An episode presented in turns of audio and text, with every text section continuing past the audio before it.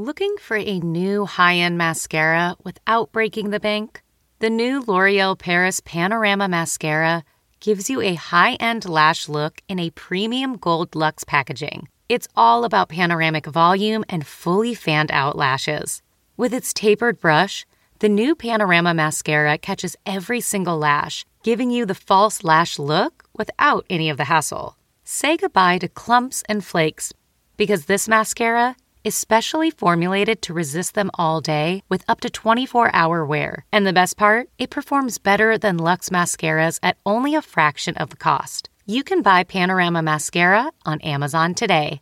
Hey, I'm Ryan Reynolds. Recently, I asked Mint Mobile's legal team if big wireless companies are allowed to raise prices due to inflation. They said yes. And then when I asked if raising prices technically violates those onerous two year contracts, they said, What the f are you talking about, you insane Hollywood ass? So to recap, we're cutting the price of Mint Unlimited from $30 a month to just $15 a month. Give it a try at mintmobile.com slash switch. $45 upfront for three months plus taxes and fees. Promo for new customers for limited time. Unlimited more than 40 gigabytes per month. Slows. Full terms at mintmobile.com.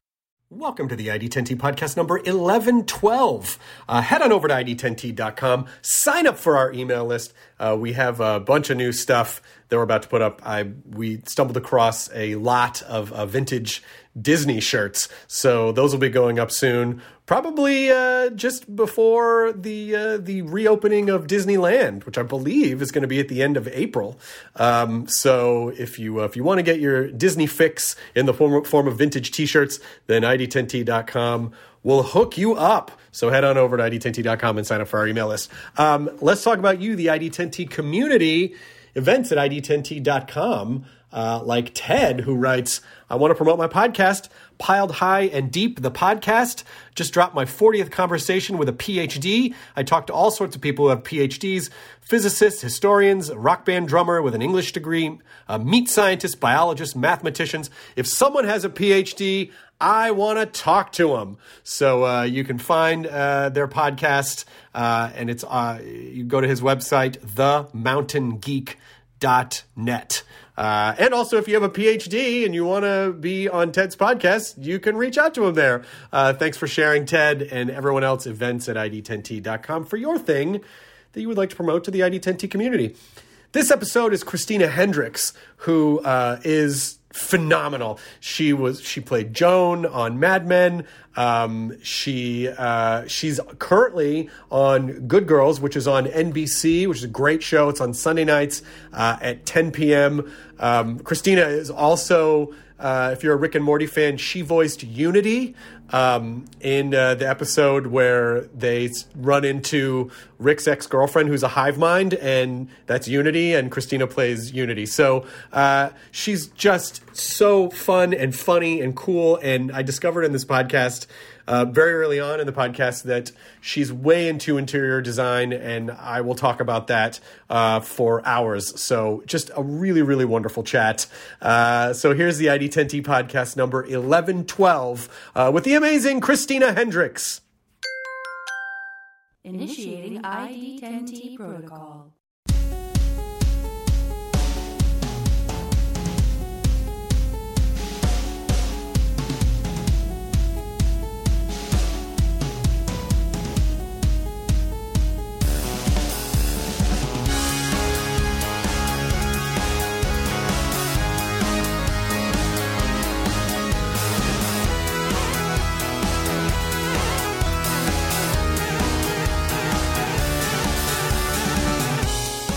How are you? What's been up? I mean, you know, just uh, staying at home a lot. You know how it is. It's I know uh, exactly how it is. First of all, your background is amazing, and I feel like I know this wallpaper. It's like a, it's like a, um, the, the what, what's it called? It's like a shiny gold. I, I but you I've want seen. to say you want to say de Gournay? Okay, Isn't I that what want- you're thinking? I wanted to say that. Yes, I just. Because you said goo, goo, goo. It is actually an old Chinese screen, though. Oh, it's a screen. It's It's gorgeous. yes, that I hung on the wall. But I know exactly what you're talking about, and it was definitely that's what I was going for.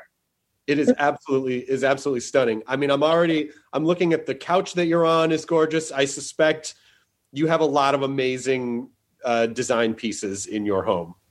Thank you for saying that. I it's become a new passion of mine is sort of doing interior design and uh, this room is is my i guess i say office but it's also you know where i sort of do hair and makeup and get ready and have all my paperwork and crafts and stuff. But it's very chinoiserie so there's lots of fun things to look at in here.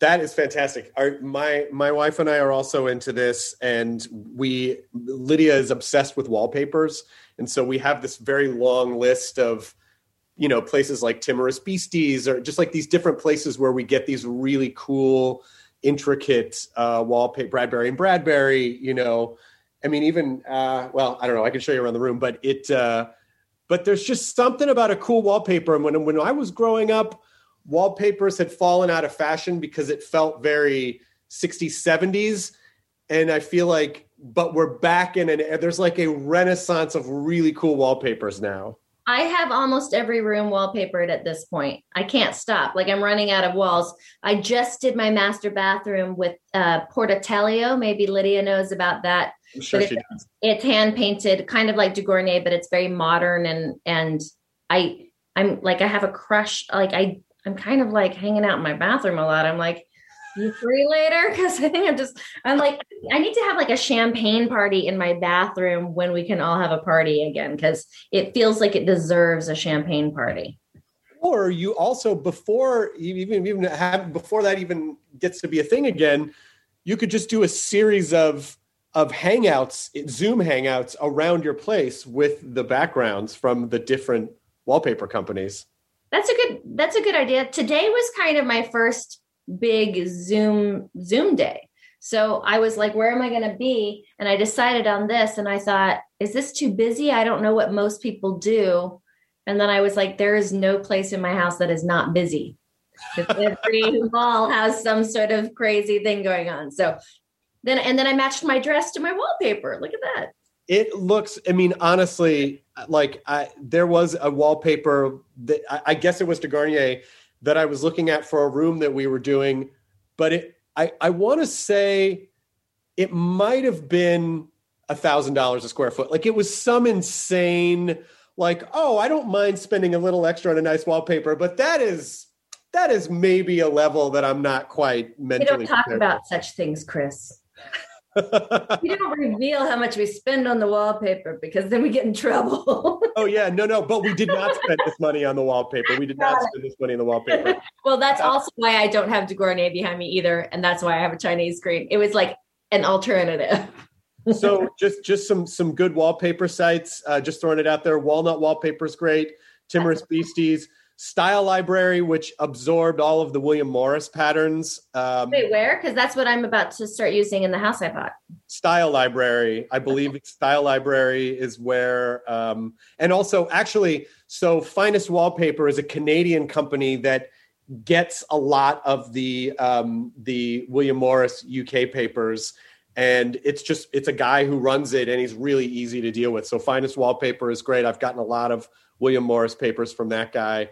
Abnormals Anonymous is great. Bradbury, um, Cole and Son. I mean, there's it's All right, I'm gonna need you to send me a text about this this list because I just bought a house and I'm remodeling it. It's a 1908 house, and I feel very inspired by the William Morris idea of bringing that in as much as I can. So Oh yes, yes. That, that. that, that arts and craft aesthetic is is is pretty unbelievable, and the uh, it's you know like William Morris and and the, and the Eastlake movement of the detailed um, like uh, hinges and knobs and locks and just the craftsman. I mean, it it it's it's it's a time where I where things were not necessarily mass produced and people just really got in there and focused on the details. It's so amazing. you want to go down a, a fun hole an eBay? Yes, please.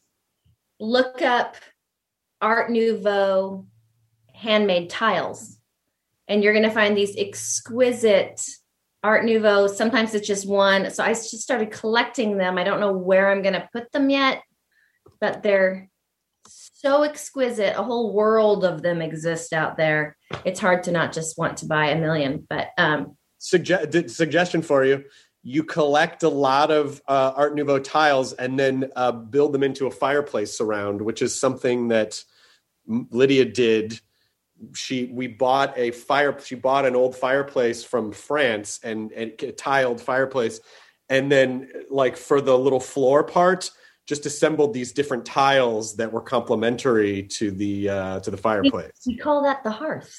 that has a name, the hearth. Oh, listen, That is one of my ideas. I also kind of thought about sneaking them in little secret places within the garden where you might like pull something aside and find a little gem in there, you know. I gotta say, my my my favorite name for a thing that I just found out what it was called is the Ingle Nook because I subscribe to a lot of like historical homes Instagram feeds, and the Ingle Nook is basically that little fireplace seating area that's under a main stairwell, like in a really old, like a Victorian home. That's called an Ingle Nook when you have like a fireplace and seating underneath the like tucked into the. I was the- talking about that two days ago and I had no idea what it was called. I was like, oh, that's the thing that's got the benches inside. It's so cool. Ingle Nook. oh, this God, we have so much to talk about. I mean, know. Look at this. this is this is first of all um i we were it was so wonderful to run into you. I think it was la- i don't know what what timelines are anymore but i think it was last year at maybe the vanity fair thing where we were waiting to go in and then lydia and i were there and you were there. And it was just so great to see you and catch up. And it had been years from the old days of you know when when neil harris and david burtka lived in la and they would have these amazing literally the best party throwers of anyone I've ever known. They had the best parties. And one of the reasons they're so good is because they always had activities for us. Yes. be like a game night or a theme night or you know wood oven pizza night and they had such a good group of friends and i feel like they brought us all together and when they moved away we didn't get to see each other as much so it was nice running into you guys too and i think it was almost two years ago honestly Really? Yeah God, I don't even remember what timelines are anymore. I don't. It just. it might have been almost two years ago but yeah um and and, and let's talk about that line to get into the vanity fair party i don't think i can ever do it anymore i'm like i'm waiting 40 minutes to get into a party that then everyone turns around and walks out of well, go to it's. another party I'll tell you, it. We like it because it's kind of the main. We, you know, like normally we'll go to the Elton John um, party. Obviously not this year because everything changed. But and then we end up at the Vanity Fair thing. You know, I, I got to say they cater it with In and Out, and that is pretty rad. You know, to just be everyone's in their fancy clothes. You see people like clasping their Oscars and then eating an In and Out cheeseburger. And the other it's absolutely delightful. I actually particularly, I don't mind. I'm not in a line. I don't love waiting in lines, but I I will wait in line for that one because it is i'll tell you why you don't mind why because you are not wearing six inch heels you know what this is very true. This is hundred percent true. I hadn't even yeah. why you don't right. mind Next, but lydia next, might mind a little bit more next time I'm going to do it. I'll wear the six inch heels. yeah like, oh, exactly. oh, this is what Christina Hendricks was talking yeah, about. and I'll go grab you that burger because you won't be able to move as quickly.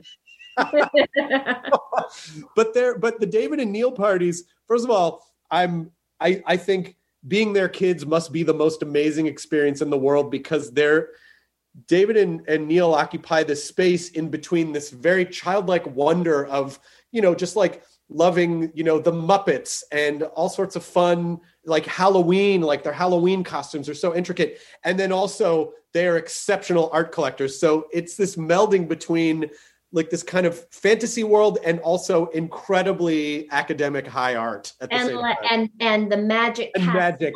and and the haunted mansion from Disneyland and there's secret rooms and the food is whimsical and delicious. Oh my gosh, I know. They're they're There- there's probably a fire juggler like just hanging out at the party. oh like- definitely. There there's definitely been aerialists and sword swallowers. I said sword swallowers. sword swallowers.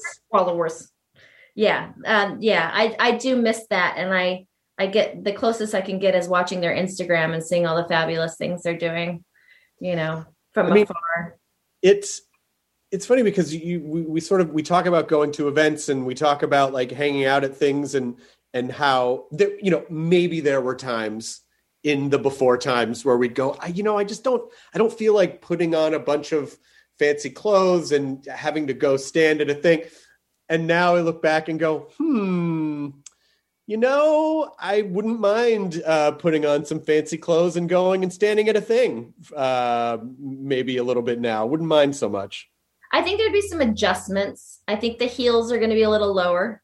Mhm. Most women I've spoken to are like, I went and put on a pair of shoe, uh, high heels, and I didn't. My body didn't even know what to do. Like it was just like, how do I now? How do I move forward? How do I, you know, not trip and fall on my face? Um, but I have definitely had those moments where I was like, I just want to put on a cute thing and like some real bright red lipstick that won't smear all over a mask and like just like go out and be fabulous. And there will be a candle on a table and you know, just the little things. I suppose I could get dressed up and put a candle on my own table at home. It's just not the same. It's just the same as when someone else puts a candle on a table in a space and then you go temporarily occupy that space and then you leave. The wine list at my house is not nearly as intriguing. no, but it's easy to get in and out. That is the one thing that we can easily get for our. That is, we we've done the in and out drive through uh, every so often, and it feels very safe. It's very well organized, and uh, that has literally been about the only place that we've been. is just driving through in and out occasionally. I finally went to a restaurant and sat in a parking lot and had a margarita. Okay, I'm lying three. Okay, sure. And and it was like they had, you know, distanced the tables and everyone was outside and they made it pretty cute. And I was like, this is like it used to be. Nachos and margaritas. And it, I really was blissed out. I was just like, let's never leave this place ever. So you felt okay. You felt safe. You felt like parking lot. I never want to leave ever. you felt you felt safe. You felt like it was all okay. You didn't leave and go, okay, I felt risky. I don't know. You felt good about it. Yeah, yeah, I mean, the tables were probably 15 feet away from Oh, one another, great. and and the waiter had a mask on, and every time he got near the table, I immediately was like, "Whoo," you know, threw my mask back on immediately. Was like, "I'm sorry, sir, I'm sorry," and they're like, it, "You know, it's okay," but um, yeah, I'm super conscious of it. Uh, you know, I go to work every day. Uh, the entertainment industry is considered, you know, um, uh, why am I blanking on what we're called? Essential workers. Right. Uh, we're considered essential workers, but we still have are not allowed to get vaccinated. So it's tricky because we all get tested every single day. I get tested eight days a week, uh, eight times a week, five days a week. Um, so you feel safe with your group, with your pod that you're with.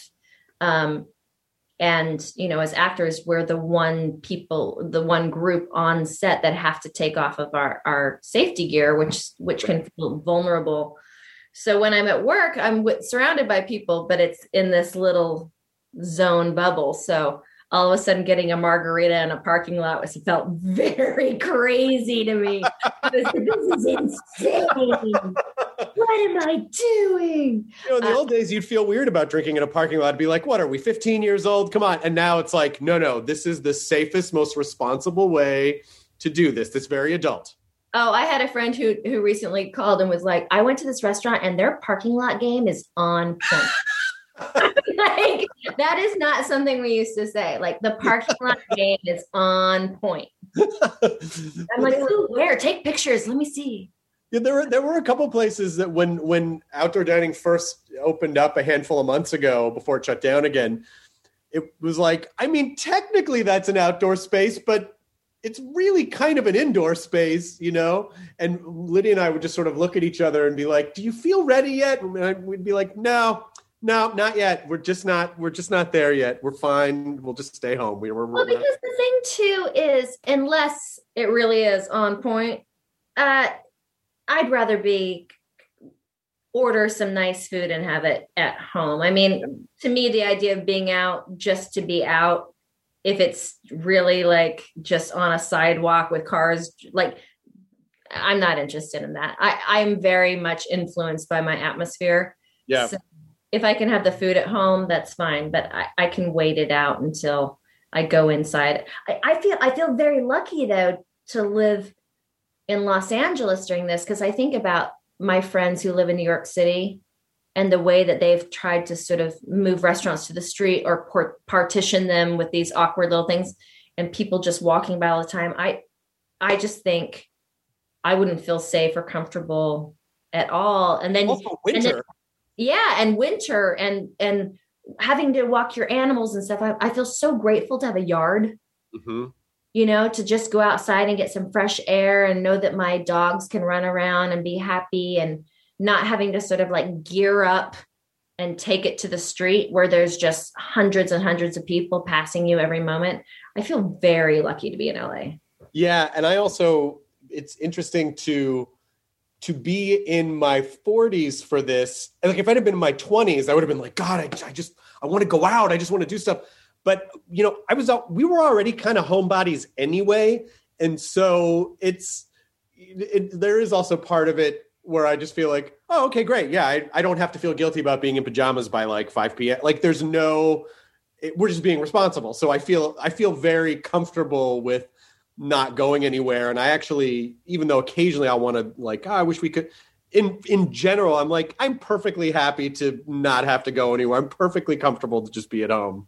Completely. Or, or I'll have the thought where it's like, should I, should I try to, I mean, I could meet a friend and I'm like, eh, no, no, it's too much. Like just even the idea, it just, it seems overwhelming at this point, which seems, and I, and I think what I realized, and I'm sure a lot of people did during this, is that I'm not quite as social as I thought I was. Right. Years, years and years, I just thought I was super outgoing and that I loved social events and all this stuff. And I was like, oh, I think I do like those things, but not nearly as much as I was attending them. Right. And I think because there's a certain element of it's such an interesting point that you say that because I think there's a certain way that we go about it that if you look at it from a, a little bit more of an outsider's view is actually incredibly isolating, you know, like we might go to an event but it's not like you're necessarily going to meet a bunch of people. You're going to go to an event. You might show up alone or with one other person, but it's not like in general you go meet a ton of people. You might run into people, but really you're just kind of your own pod. And also, so, social media makes us think we're being social, but really you interact with that in a very isolated way. And so that idea of you know like isolated socializing is sort of uh you're absolutely right we're not as necessarily social as we thought we were Yeah, it's sort of like you realize the people that you continuously reach out are your your core group Mhm. and you'll continue to to find ways to either sit outside in the yard together or zoom together and then you're like oh i didn't see all those other people that i see a couple times a year i'm cool with it. Like it's fine. Like they're nice but it's just it's ming it's mingling. I guess i don't miss mingling as much.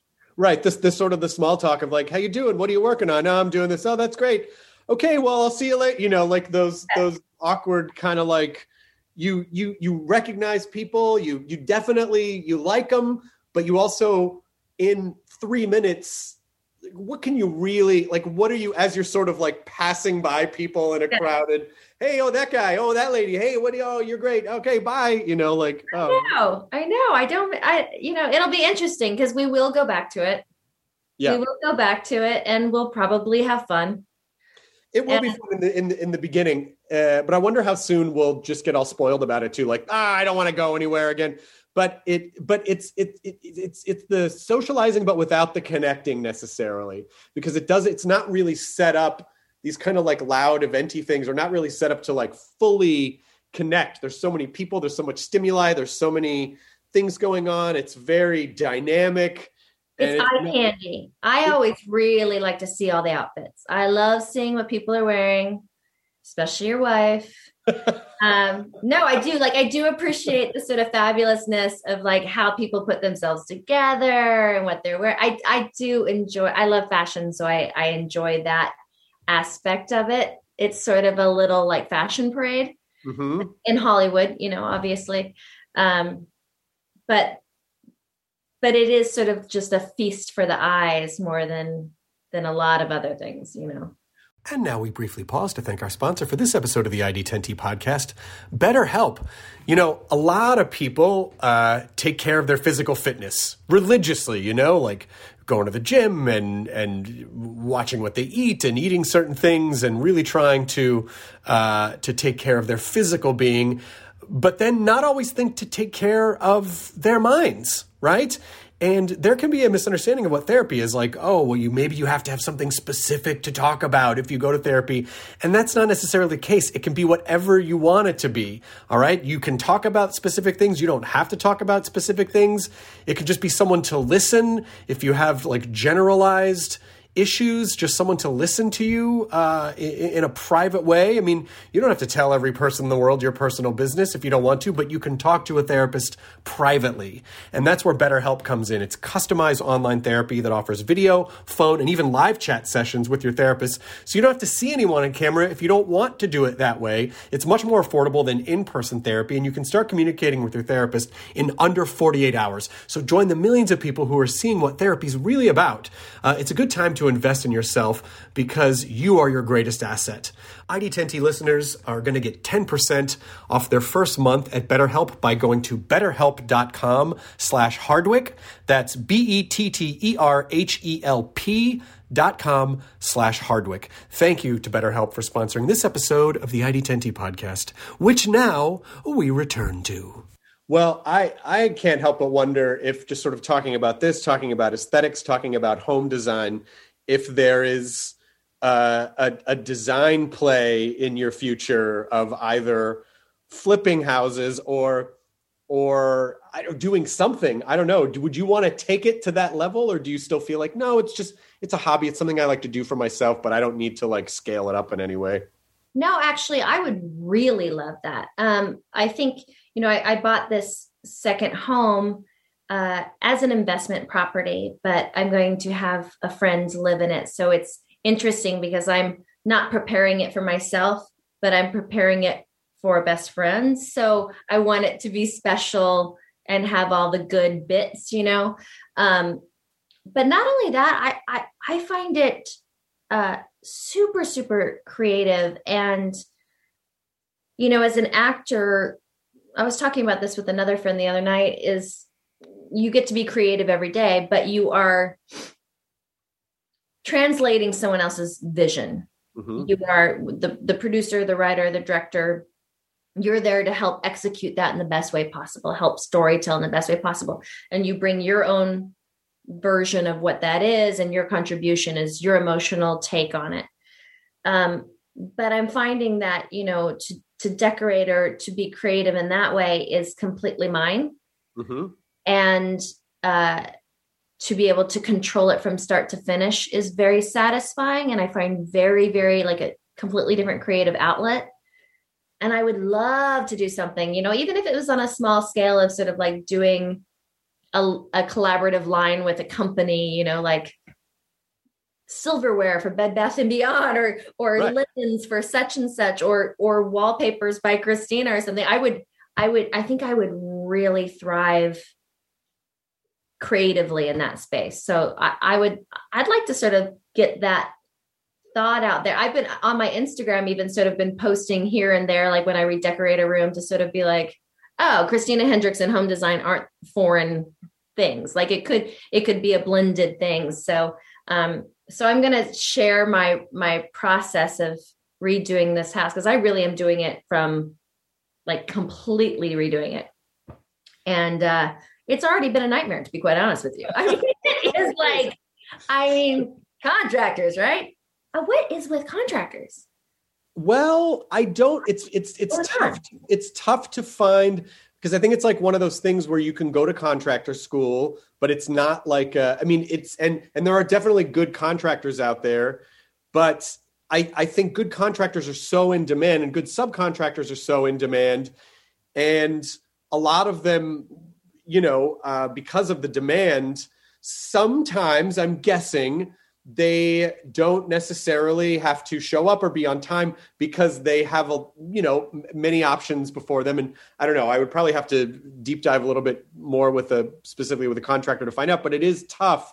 And I always, I mean, I, I have a, a person that I think is is good, uh, shows up and they do they do the work, and um, but it's it's difficult it's difficult to find because you it's it's also you know you also become a director in a way because you might think that you're being very clear about the vision you have for a room, and then you show up and it's like, oh, they tiled it in reverse. They're like, oh, why did oh did I not?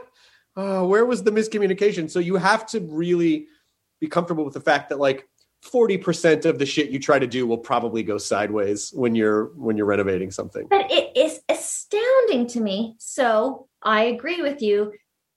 You could describe something to someone with your words and say, "Oh, let's just say shabby chic for the ease Right. of, of a phrase," and that could mean very something very very different to you than it means to me. Yeah. And I learned this very, very early on with as an actress and as a model that I could go, I want like sexy, sexy, messed up hair. And that meant something very different to someone else, and I'd look like a freak. So I started keeping a book. I would tear things out of magazines and put them in notebooks, three ring binders.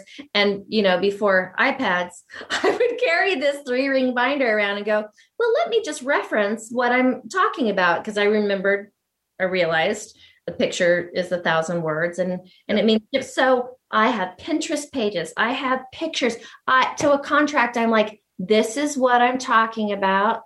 Still nothing. I swear it's like, I, I feel like I'm going insane sometimes. And I'm a really specific person. And I and I feel like I describe things well. Oh boy, it is something else. And also just getting them to show up. Like you said, can you imagine in our job if we just didn't show up? We're like, you know what? A little sleepy. Well, it's it's that's that's the that's the entertainment industry is the reverse is that there are more performers than there are jobs. So we know that we could we're replaceable if we don't show up, you know. So it's Moment.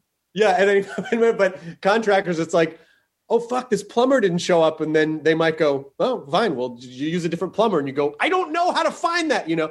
And, And they're like, exactly, we know that. I mean, Yelp has been very helpful though, like finding people in your area. You know, apps like Nextdoor can be good for people to kind of share, like, oh, this is someone in the area that showed up that did that did a Yeah. nice job. So, but it, I do think there is a lot of word of mouth behind it, and you know, I don't.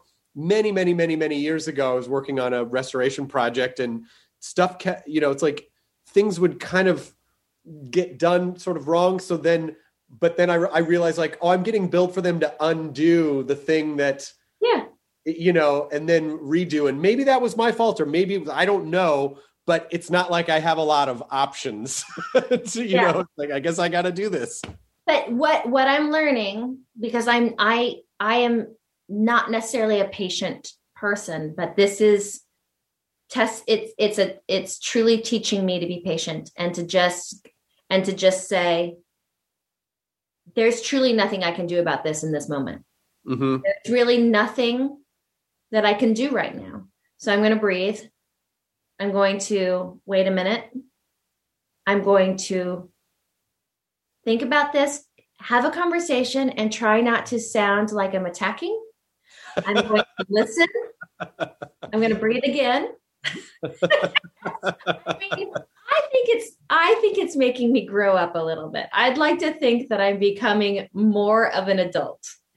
Well, it is because it, you know it's it's a great metaphor for life. You know, it's a great uh, place to learn, and also you know, um, you know, I look at it like, look, you know, we're lucky that we get to do this. We're lucky that we get to renovate. However, it does feel very personal because it's your home, and you know that it's not just about the annoyance of oh, this tile is wrong. It's like, well, that is gonna that unleashes a whole bunch of other processes that are now going to fall behind because this has to be undone. It's going to cost more money. This uh, there's usually like one there's usually like one thing that's holding up a whole bunch of other things from happening. It's like, well, this can't go in until this happens, and then that can't be repaired until this happens. But then when that wall opens up, then we don't. We're gonna have to, you know. So it's it is more it is about more than just like oh why this tile dang it you know the, it actually can really fuck up a project and put you I mean, everything's more expensive and takes longer than you think it's going to take. Uh, Um, you said opening the walls, and I started getting like I I got like sweats. I was like, if you just knew, like right before I started talking to you, I was like talking to the contractor, and it's like, what do you mean you have to take out the pocket door? The pocket door has been there since 1908. Why would it have to come out now? That makes no sense. You know that kind of thing. So oh, are they going to replace the pocket door, or it just has to come out to be serviced? Serviced. Uh no, you, you know, I'm changing rooms around upstairs. So as soon as you start moving walls, you need beams for support. Right. They need to go all the way down to the foundation. The Also, the beam happens the beams happen to to to be in the way of everything beautiful that was there from 1908. By the way, a house in It's the way of the 1908 Los I'm sorry, go Yeah. ahead. No, I was going to say a 1908 house for Los Angeles is pretty remarkable because the the, the majority of LA's um, you know uh, early modern history is the 20s, basically, like the the sort of Spanish revival movement of the 20s, and we live in a Spanish revival house by an architect named Paul Williams, and so it that was really kind of the sweet spot of, and LA has like you know there's the 20s, and then there's kind of like the 50s mid-century modern movement.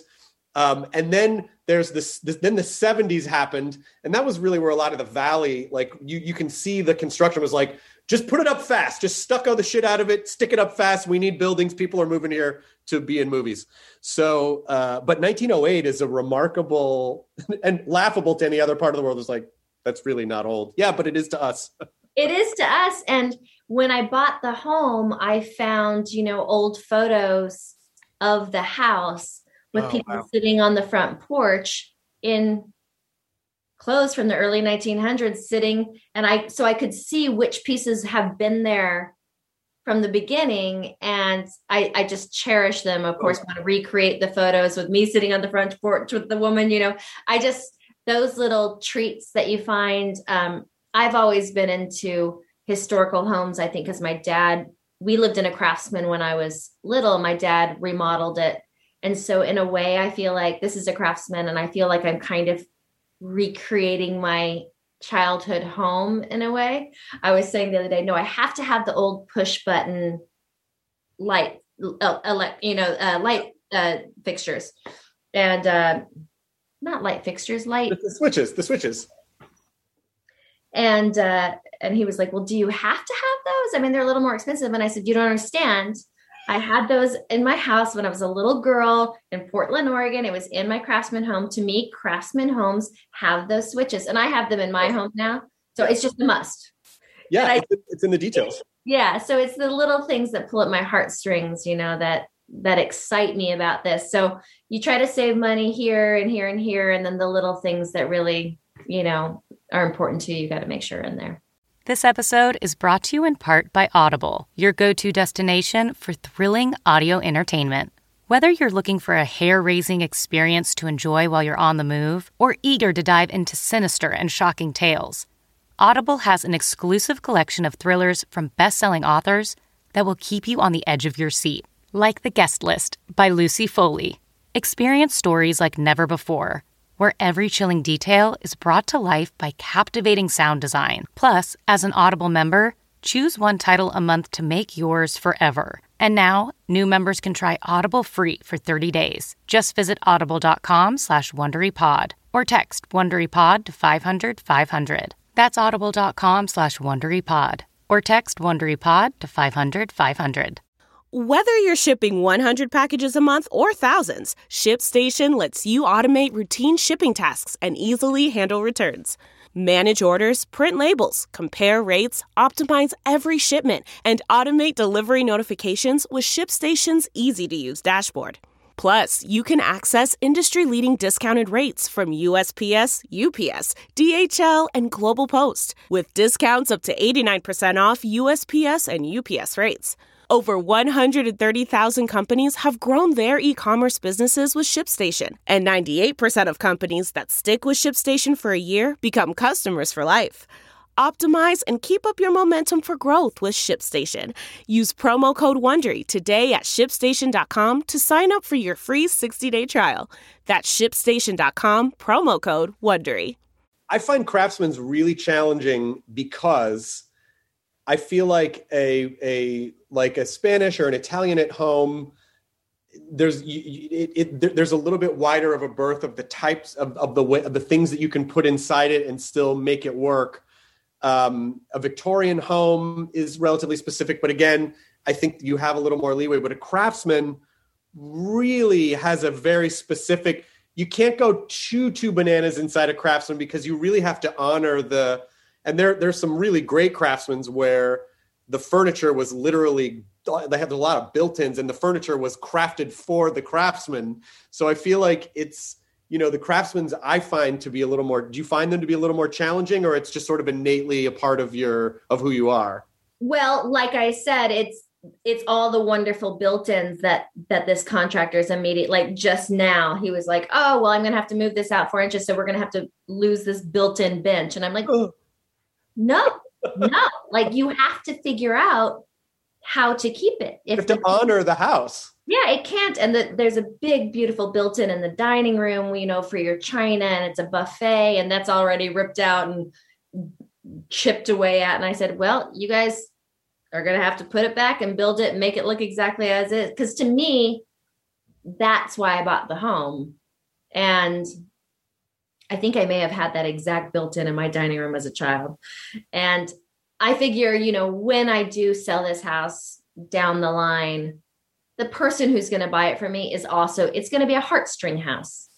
Of It's course, not- and they're going to notice those special details. By the way, they're going to know like when you infuse that much love and personality, as opposed to just going, yeah, whatever, just get something from Home Depot and put it up. And it, it, I literally hurts my gut because I watch a lot. Of, we watch a lot of renovation shows, and a, a lot of people tend to like more modern. They say a lot of things like open concept, and uh, and so you know you'll they'll go into like some beautiful old house, and you'll see like these really incredible built-ins in the dining room, and then there's this slow motion like no! when they go yeah so we're just going to take these out and then we'll just paint all this wood white. And i'm like don't paint the oh god! And you know like we just it just guts us because i just feel like you're not yes you sh- of course make it your own. I'm not but there's a certain amount of the home story that you're not really honoring and you should it'd be nice if you left those built-ins because they fit the uh, you know not my house not my house And then they make the kitchen part of the whole room. And then I'm like, what if your dishes are dirty and you want to just hide them away? You can't anymore because it's a part of your whole house. But if you're watching home renovation shows, have you guys watched Escape to the Chateau? Oh yeah. As a matter of fact, I'm trying to get them on the podcast because Obsessed. Angel and Dick. I mean, first of all, one of the most charming families in the world. I mean, the amount of times that they are laughing together, and also just the fact that she has these visions and Dick never questions it. He's just this engineer and and culinary genius who just figures out like oh, okay, well, whatever you say, I'm a genie who will just manifest this somehow. And he fucking figures it out. It's that show is mind blowing. He put a pneumatic tube elevator in a Himself. himself and she just slowly goes up in it with all the history painted and attached in this turret as you ride i'm like so endlessly impressed with these people i have to go there i have to go and stay at this chateau. I have to have a big party when it's all when we're all free of of the covid we're gonna all meet up there. I would lo- I would absolutely love that because it's and and I'm so happy for them because it's not even just that they had this dream and they took this dilapidated chateau and turned it into this paradise um but it's in, but it's been it's it worked. Like it's become incredibly successful and uh and I'm just so I'm so interested to talk to them. I just like where the fuck does Dick come from that he I know he was an army engineer or he was a British military engineer but like where did he learn to be a master chef? Like it just the, the amount of hidden talents and then Angel's like oh I wanted to make a, a lamp that had all these pictures so I just opened up. It was like how do you know to do that? Like the knowledge that the two of them have is mind-blowing And if they don't know, they look it up and they teach themselves. And then they invite all their brilliant friends over who happen to just be extraordinary painters and willing to just chip in at any moment. And then they're just like, oh, look at the mural on our l'orangerie. Who are you people? You're like my fantasy friends. I want to be friends with them. Who does not want a, a L'Orangerie after watching Escape to the Chateau? It's like, oh, well, I can't believe I've lived this long without one. didn't know I had a L'Orangerie shaped hole in my soul, but apparently I do. And it needs it can only be filled by a L'Orangerie, which could be used as a common area or a dining room or just a general hangout space. Do you remember when there used to be the restaurant L'Orangerie? In Yes, wasn't that off Beverly? it was on La Cienega.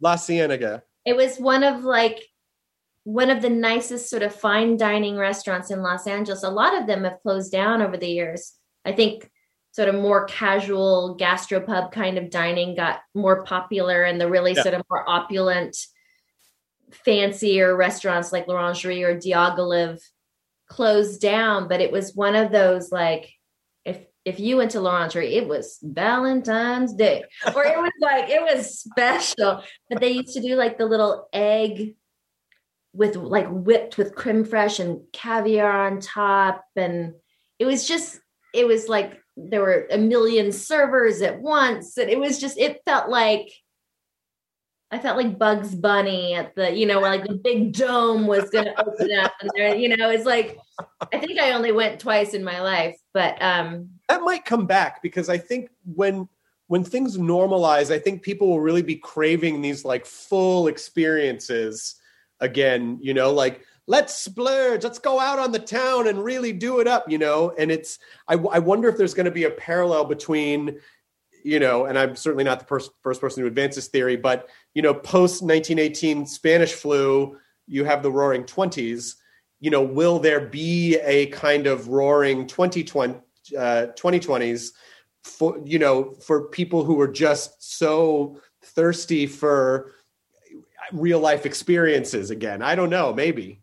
I love the idea of that. I mean, I, I do love the idea of a, a of a casual hang and getting together and you know, but I, I think even you know before quarantine, I think I was missing that sort of. It seemed like, especially in my neighborhood in Silver Lake, it was a lot of like go up to the counter, order, and we'll bring it to your table and share it with these other three couples, and you're like, Yeah. okay, well, I met some nice people, you know. Um, but I'm like, I just really want to like order from a menu, and I, you know, I just the whole sort of sitting back and treating yourself and getting dressed up and and sort of like the idea of like going to the theater and mm-hmm. getting dressed up respectfully to go and give respect to the performers and that Right. sort of formality i think went away a long time ago Well, because And- we took for granted that we could go anywhere and do whatever we wanted, and now we can't. And now I feel like we might have been like, oh, that was special. We were very privileged and fortunate to do that. And if we have the opportunity again, we should really appreciate it and not just make it feel disposable, like, ugh, you know. And uh, I totally like, you know, a multi-course dinner and a cl- and and just ha- and like the full, you know, where you and why not a wine tasting a wine pairing why like not two, like a, like block off like two or three hours for a dinner because it's like a full experience you know No, it sounds so wonderful. It's so funny because I'm talking to you today, and before I did Seth Meyers, and I haven't. I'm doing publicity for the show, obviously, and we just started back up the season, and and I hadn't done like obviously you and I are talking. It's podcast. I hadn't done an on camera situation. So as you can see, I'm a little glitzed up. I get on there. Seth's wearing a darn plaid shirt. Don Johnson's wearing like a Patagonia sweatshirt. I was like, I guess I'm a little overdressed, but i'm wearing i'm wearing a sweatshirt that has that has like li- old library card stamps on it and i'm wearing a hat yeah i know i really you're absolutely right i you know what it is too because it's that it is that um the layering of homework home and work at the same time where it's like and and as a you know as a stand up and a writer and a bit it's like of course a lot of my work was done out of my home before but really like we were shooting talking dead in my basement when i, I was alone i would literally just walk downstairs make a television show and then just go back up to my kitchen, you know? So it's there is that we we're gonna have to start getting that separation again of like, no, no, no, no, no, no. You you gotta like be present you got to dress up to be presentable to do your job and i'm i really but we don't use video though we don't use video for the podcast Yeah, you don't use video. That's why I was like, when I was on Seth, I was like, oh, this is fancy. I'm going on like a late night talk show. This is what I would wear. And I got on and I was like, oh, I, I didn't realize this was the camping episode. I didn't know I was supposed to wear like Back to the Future orange puffy vest. that's Um, really yeah, funny was very overdressed. Very, That's very really funny. I I uh uh just as just to kind of wrap up the the home reno talk because I want to ask you about a couple other things, but I love that um the thing that I love about it is you talked about it with acting and like is that you know as performers often what we do is very intangible. We we we do an we do something it's it's spoken it's you know it's movement and words but it's not like a thing you know? And so to be able to you know and i think re- renovation there's there's design work there's a bit of hunting and gathering there's a bit of treasure hunting and curation to ultimately create this piece of art that you can live in. It's a livable piece of art. And we don't have that luxury as performers because like you said we don't control any of it and we don't it's not like it's not linear in the sense where you go i have done this now i will do this now i will do this it's like it's very you know i might i get to work on this i don't really have control over how it's received maybe i'll work on something else it's like there's no that it's not satisfying in those ways Exactly. I, I I think it's funny that someone could go, "Oh wow, I just saw this film you were in. It was so great. You were wonderful in it." And in my head, I'm thinking, "Well, wait, did, how did they phrase that? What? Okay, okay." but if someone were to come in and go, "This is the most beautiful house I've ever been in," and I'd go, oh, "Thank you so much." Like uh, for some reason, that compliment seems more personal to me or something. Like because I because I did it all myself. Whereas if I'm in a film, my performance, you may have enjoyed my performance, but there were so many contributors to that experience being an enjoyable experience. Whereas if you walk into my house, that's because I made it pretty. yes and it's also an expression of like you're literally just throwing every piece of your soul into a three-dimensional space Yeah. and saying hey you know walk into my soul for a minute you know why don't you but what you just said was really interesting because it's so you know you you, you start you want to be an actor when you're young you start acting it's your passion but at a certain point it becomes your job. And not that you're not passionate about it but all of a sudden it takes on this whole other thing. And even hearing you talk about the separation of like you know i need something that's just for me again and not you know in service of this larger construct of i do this as a job. I love doing it. It was a hobby at one point but now it is my responsibility and my job to be responsible to this production to these you know the performers and the, the crew. And but your home is like that's your that's your create that is just yours. That you own that fully your creative hobby. So do you feel like it was necessary for you to, to have that? Because the acting stuff does kind of skew a little bit into more work zone? Absolutely.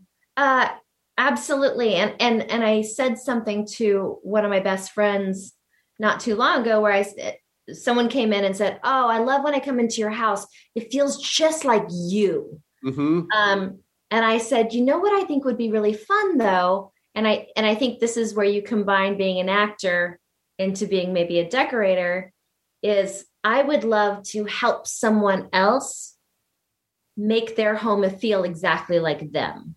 yep And I think the reason it's a, a cross between actors and a decorator is one of the things we do as actors is to read other people, to Mhm. observe them and understand them and understand their intentions and sort of try to try to get into their their spirit and their soul a little bit. Um, so I feel like I've always been a very good reader of people. I've always been like if someone's upset, I think I can sense it very quickly, Mhm. even if it's not very maybe a lot of other people didn't notice. I can see that something's uh, different how they than how they were the day before, or I Right. can see when someone seems to sort of light up when they have a passion about something or they see something that they like. And I thought, wouldn't that be a, a such a rewarding kind of thing to get to have someone else feel as joyful in their space? Yeah, and but the, you know, but the thing that you do relinquish a little bit if you are a designer for someone else is you might have those times where you go in and you see beautiful built-ins, and then your client goes, "Rip all this shit out," and you'd be like, um, "Well, I don't know if we should do. No, I don't want it. I don't like it. You know, my mom had shelves in my house when I was growing up. I never liked them. Just fucking get rid of them." And then you would have to be like, "Gulp." Okay, you know, like because ultimately they're employing you to do that and you can't really make them do unless they said like hey do whatever you want you know but I feel like be- I'm sorry, that's idiotic. I just I'm sorry. Listen, I can't help your bad taste, but like the meanest designer ever. can you take this out no no is structurally no no it's just a really bad idea and Yeah, uh, look into your soul, and what you don't realize yet is that you love that built-in. You just don't know it yet. that would be an amazing designer though is to be able to say like let me show you how this needs to be presented and then have them go oh my god i just didn't see it that way that that's amazing But I think that happens to a lot of designers. I I don't know if you guys ever watched. It's it hasn't been on for years, but I loved it so much that I've watched it several times. It was called Million Dollar Decorators, and it think so. It featured Mary McDonald, Martyn Lawrence Bullard, um, Kathryn Ireland. These are all designers that have names that sound like other people, but they're all they're all interior designers and they're spectacular designers.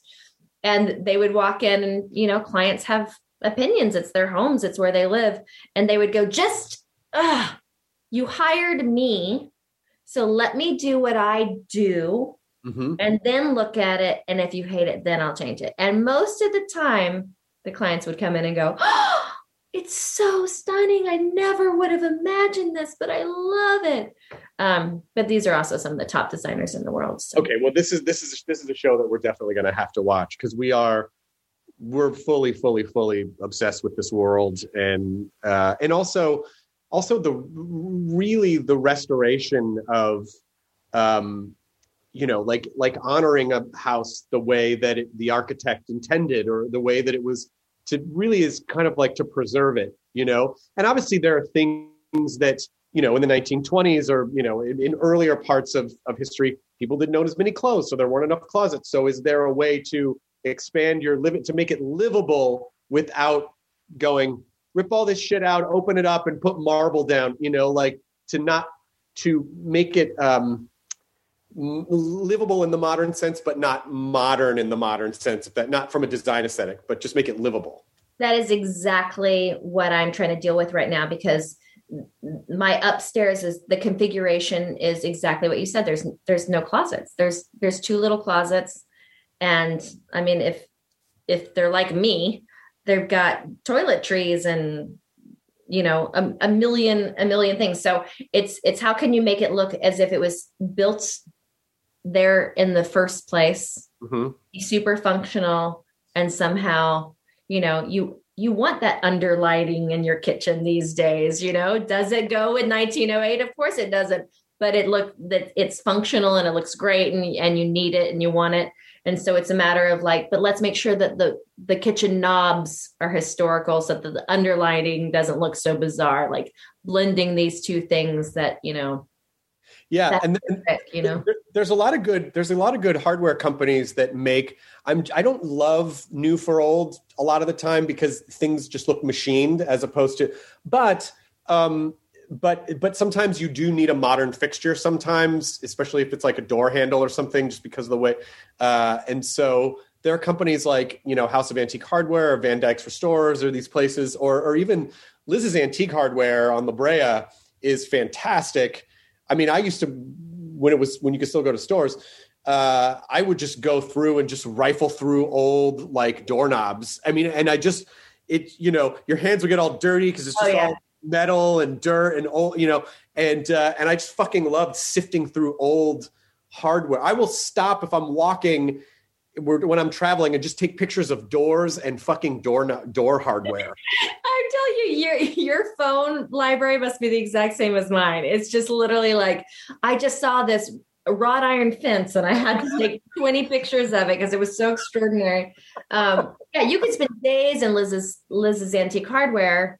Um, problem is, is sometimes, especially if you're doing a whole kitchen, to find as many as you need for a Yep. large space because they are antique. You can't always find as many as you want. So then you're like, well, maybe I'll put these four on a hutch and it'll look like it's a, you know, use Right. them where you can sparingly. And it also, you know, it gets pricey, but um, some of those sites I was just on last night, and then it's sort of finding like who does do the good re- reproduction and who doesn't. And, but it, that's the stuff that excites me. That get, that, that gets so fun to me. I'm so glad you're doing that on social media too, because I a, a, a few a handful of years ago, I was we were restoring a place, and I just Instagram stories were still relatively new, so I just started. Po- I didn't know what else to do with stories, so I just started posting these renovation videos and just tagging them house shit, you know. And it was the craziest thing of like of all the TV things that I've worked on, and all the things that I've done, people would come up to me in the in public and just be like. I need to know what's behind the hole in the wall. I'm like, what are you? T- oh my God, I didn't even think. And it was amazing how much the restoration process really resonates with people, like, because it's very, it's very A to B to C. It's, you can see that there's an arc to it. The stakes aren't too high, you know, like, and, and people just love to see how things, whether it's vicarious or whether it's, or they just like looking at it. I don't know, but it's great that you're doing that because it, people absolutely love to see the restoration process. Yeah. Yeah, I'm gonna. I'm definitely gonna dive more into it. Sla- sadly, it's been moving so slowly that I'm like, all right, nothing to report today, guys. but, um, but once it's, you know, I'm still in the framing process. But when we once we start going in and doing finishes and choosing choosing materials and stuff, that's when it's really gonna get fun. And I already have a back house filled with kitchen supplies and stoves and things that are already starting to arrive. And and I'm gonna do some old tin ceilings in one of them and inspired by Neil Patrick Harris, there's this one little sort of under the stairs hidden closet that we were like, what if we make it the tiniest speakeasy ever in the world? Something Neil would do. So we've got this sort of hidden door that we're going to put a tiny little bar inside and a little chandelier. That's and awesome. yeah, do, trick out some little tiny spaces with some fun little things.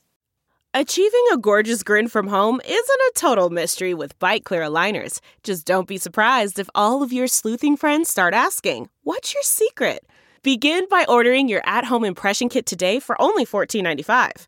Byte Clear aligners are doctor directed and delivered to your door. Treatment costs thousands less than braces. Plus, they offer flexible financing, accept eligible insurance, and you can pay with your HSA FSA. Get 80% off your impression kit when you use code WONDERY at Byte.com. That's B-Y-T-E dot com. Start your confidence journey today with Byte. When you choose Organic Valley, not only will you be enjoying great tasting dairy, you'll help to save over 1,600 small organic family farms who are protecting over 400,000 acres of organic farmland and all the plants and animals that call it home. This is dairy you can feel good about. It's great tasting, high quality organic dairy, ethically sourced from small organic family farms. To find Organic Valley Dairy near you, visit ov.coop.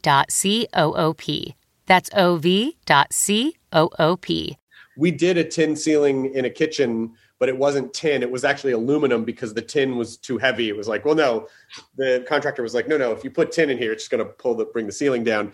So we found this company. It was like American Tin Tile or something, and they made it's aluminum, but it looks That's like. what I, that's what I'm using. oh, great! Yeah, Yeah. that's great. Yeah, I just got samples into the house and I'm like checking, testing out the colors. And it's like all the little dream things that I've seen places in my life. I'm like, I'm throwing in this house. Why not? Um, I uh, to just jump topics really fast because literally I would talk your ear off for five hours about the home renovation stuff. But um, I I have to. I don't know why I feel compelled to admit this to you. I've never seen the last two episodes of Mad Men, and the reason that I haven't is because I have a problem with shows that I love. I didn't watch the last episode of Deadwood for like six or seven years. Like Yeah. I can't. It's hard for me to let go. It's hard for me to let go and know that it's not still there. And so when I know in the back of my brain, no, I, I these two episodes, the show's still there. I haven't watched it yet. I have a bizarre avoidance with finishing shows that I love. Just and it's like the last episode or two. Um, do you find that when you do watch an episode, like one of the last episodes, that you're disappointed and so you avoid nope, that, or you nope. just like knowing that you've got a little sad. somewhere? I get okay. sad that it's over. I get sad that it's done, and then I think like, well, but I didn't even work on the show. Like you worked on that show for years, and that show was that show changed television. You know, like it complete. You know, like Mad Men was really that sort of first like well i don't know it it ushered in a new era of television that we take for granted now because of the netflixes of the world who make 100 shows like that now but at the time not like that chris Come not on. like not, just... but really like the the show was so it was it was just like stepping into this time ribbon and and just like really wrapping yourself in it and uh such a gorgeous, amazing show. I mean, it. Do you still do you do you miss it? Do you feel like okay, no, it was it was a thing that I did for a period of time, and I'm I'm comfortable. I was able to move on. Like, or do you still kind of go, oh man, you know, with all these revival sh- things where, where shows just get revived again, it'd be really great to go back and play in that world again. Uh, I think I'd always want to go back and play in that world. It was so unique and so special, and and we ended when we needed to end you want to end when you're still on top you know um but the writing i mean th- that writing was just so sometimes i'll go back and watch an episode it'll it'll be on or i'll just i'll be like feeling nostalgic and i'll and i'll decide to put on just one at random well not one for any particular reason and I am just struck by the writing. It is every line is important. Every you you could just write every line is said for a reason. There's not a throwaway line. There's not just like, oh, this is a silly conversation so that we can get to the next thing. It is nothing is said without purpose. And I just have I'm just so lucky to have been a part of it. And and yes, there are all these uh, beautiful shows out now, and and some of them are just shot gorgeous, and and the acting's phenomenal. And um, but I don't, I've never found writing that moved me like that, and I got to be a part of it. And the great thing is, is that people are some people are just now discovering it and because we can stream now people are you know another generation another generation hasn't been that long has it?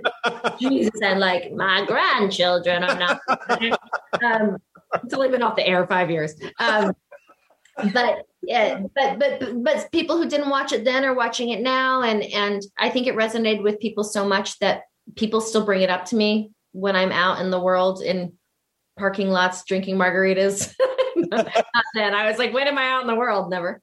Um, no, but but it seems to still really resonate with people and stick with people and I love it. Yeah. I'd go back if they were like, we're doing it again. We start it tomorrow. I'm like, okay, cool. Did I read correctly that you learned the accordion as an adult? Uh, or did, did you learn it because of Mad Men, or did you just learn it because you thought it was a cool instrument? Because if so, that's rad. Well, I I did. I started to, and and the way that I ended up playing the accordion in Mad Men was that Matt Weiner called me. Uh, Matt Weiner's the creator of Mad Men, and said, "Do you speak French and do you play the piano?" And I said, "Well, I'll learn French."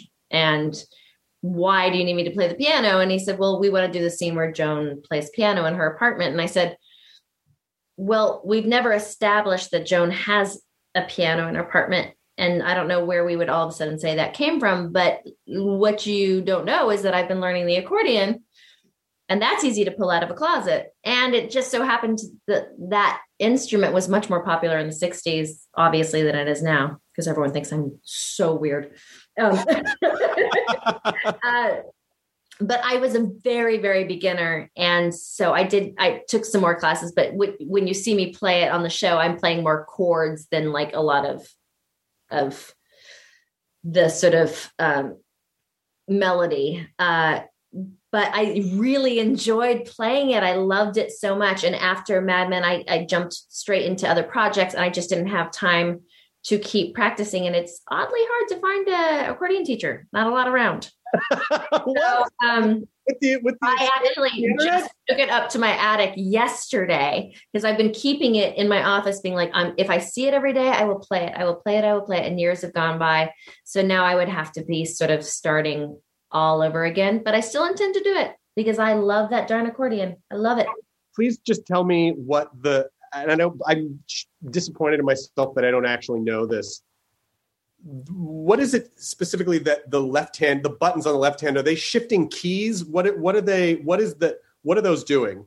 Yes, when the, the buttons on your left hand are chords, so you're going from a, from a major chord to a minor chord, Got and it. you jump from a C to an E, up and down the up and down the scale, and then your right hand is just playing the piano keyboard. Melody, like you're just playing the melody with the right hand. Okay, So it's kind of like doing braille as well because you can't hunch over and look at it. So everything's by feel. So the buttons on the left, there's two buttons. One has an indentation and Mhm. one has a couple little bumps. Mhm. And you just have to know everything spatially in relation to those two buttons.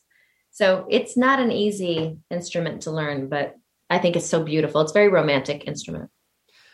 you know, maybe there's some kind of a thing where you renovate a house for someone, and then at the end, the couple is having their dinner in the finished house, and then you come in and like sing them a song with the accordion, and then that's part of the that's that's that's like the that's like the co- that's the end of the show. It's just something to consider. And then I left a silver dome with a duck underneath. and then the duck goes ta-da.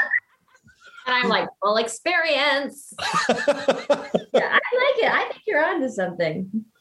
um, uh, I just I definitely want to mention Good Girls before I before we we end the the podcast um, because uh, first of all it's an an amazing show and you're great and a great cast too.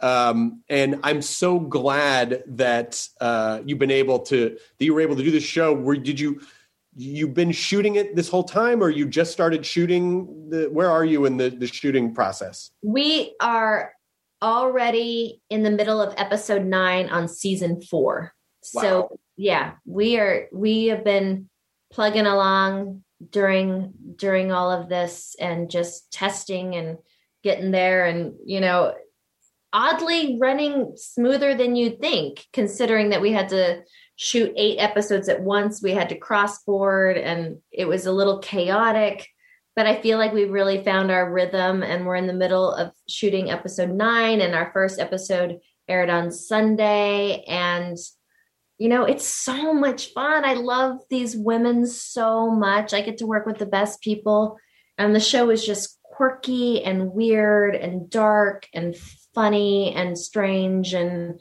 uh, it feels like me it feels like a show that you know i, I that i want to watch Are are are you looking at filling up any more of your time when you're done shooting? Are you looking at doing films? Are you looking at doing anything else, or do you are you really sort of like work, take a break, work, take a break, or do you kind of like to always have something to do? I always choose the next project if I fall in love with it. I'm I'm okay saying no to something if I just don't think that there's something I can contribute to it or I just don't understand it. It's just not my thing. Um, and I have a hard time when I read something that I really love, even if it's bad timing. I have a hard time saying no because I'm like, Mhm. oh, I just this. I feel like I have to do this. And and shortly before I started Good Girls, I worked for three years straight with not one break, and I I think I was really sort of burning burning the candle at both ends and and i and i needed the break. And oddly oddly enough having to stay home uh, in quarantine was like a forced break for me that just said you have to stop working. Mhm. and i really embraced the first few months quite a bit. I realized that i really needed a recharge and that it was okay to sit still. And i kept thinking if it's not my fault like no one's like the reason you're not working is because no one wants you or the reason you're not at work is because i'm like as long as it's not my fault i think i'm okay to chill here for a little bit. And i realized i really needed it. And now um, you know I, i am going to be doing good girls until mid-june. And as we start to approach that we'll see where the world is and see where my my head space is and stuff but i'm always looking for something creative and exciting to do so we'll see I also, by the way, always loved, and I still watch it every once in a while. That Broken Bells video you did is so good. My friends at Soapbox did that, and when when they when you shot it, I remember seeing the set on their soundstage. But it's, I mean, uh, that album is also just incredible. But but just the sort of the metaphor of like what of of the journey of this character and what we do in our lives to sacrifice what we think is this idealized oasis that we're going to and then getting there and finding out it's nothing you know? Like it it's so it's just such a fucking great mini story that i feel like is like oh yeah that's kind of our business. That's kind of life in a way. It was a brilliant video and i'm a music freak anyways. I like make spotify lists and post them and all that stuff. I'm like a, a big big music nerd. So when they called me i was like what? Yeah with those guys are in their video. I'm like absolutely. Uh, and then i showed up and it was like such a realized story. It was like a little film you know? It, it was it was really quite special and really really well done. So i would yeah i i that is I was like that. That's one of the cooler things I've done for sure. And, and again, it is. It's you. I, I always watch that, and I because because it's sort of a reminder of like, don't sacrifice every piece of yourself trying to get to somewhere that you think is going to make your life perfect. Like I, I probably read way more into it than they really intended, but I do find it to be this very philosophical, like, you know, um, j- learn to be and st- and don't make it about this kind of like go, this far off goal that's that's perfect. Like nothing's really perfect you know? And literally literally in this case tearing yourself apart in order to sacrifice everything in order to get to something that is unknown. Yeah. enjoy the journey. And uh oh boy i'm i'm excited for the segue here. I have enjoyed this journey. I mean, uh, I set you up for that, didn't I? You really did. But I had to call it out because I felt like it would have been too it would have been too cheeky to be like Christina, I have enjoyed, it would have felt very old time into, inside the actor studio. I have enjoyed this journey. No, the thing is, I said it, and then we both paused and looked at each other like, uh, "Who's going to say it first? is it going to be? Yeah. this had the ideal ending, though. Unlike the video, this ending was very ideal. Nice.